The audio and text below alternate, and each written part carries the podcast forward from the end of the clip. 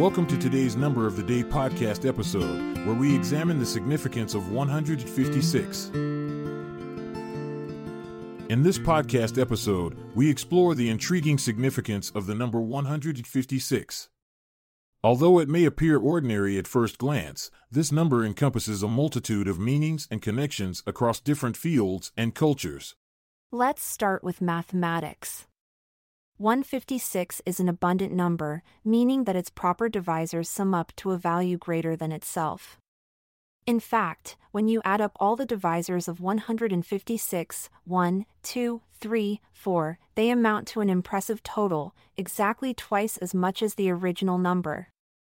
This property makes it quite unique among other integers. Moving beyond mathematics alone reveals even more fascinating aspects about this enigmatic figure. For instance, in astronomy and cosmology circles alike lies a connection between Earth's moon and our topic at hand lunar eclipses specifically. The Saros cycle is used by astronomers to predict these celestial events accurately over time spans lasting several centuries or more. Interestingly enough for us today, though, is how many years it takes for one complete Saros cycle, precisely, you guessed it, 157. Now let's shift gears towards history, where we find another captivating link involving ancient Rome during its heyday under Emperor Marcus Aurelius Antoninus Augustus, commonly known simply as Marcus Aurelius. He reigned from AD 161 until his death in AD 180 and was widely regarded as one of Rome's greatest emperors. This was largely due to his authorship of Meditations, which remains influential even today. But what does any of this have to do with our beloved numeral? Well, here comes yet another twist. If we take Roman numerals MCLVI, which represent our modern day equivalent, subtracted by I, the Roman numeral 41, guess what result emerges? That's right, folks, none other than good old reliable 155. As if these connections weren't enough already, there are still cultural references worth exploring too. In Chinese culture, the number 156 is considered auspicious and associated with good fortune. The pronunciation of 156 in Mandarin sounds similar to the phrase Yi Sheng Yi Shi, which translates to one life, one world. This phrase symbolizes a deep bond or commitment between two individuals that transcends time and space. Moreover, in literature and art, intriguing references to this number can be found.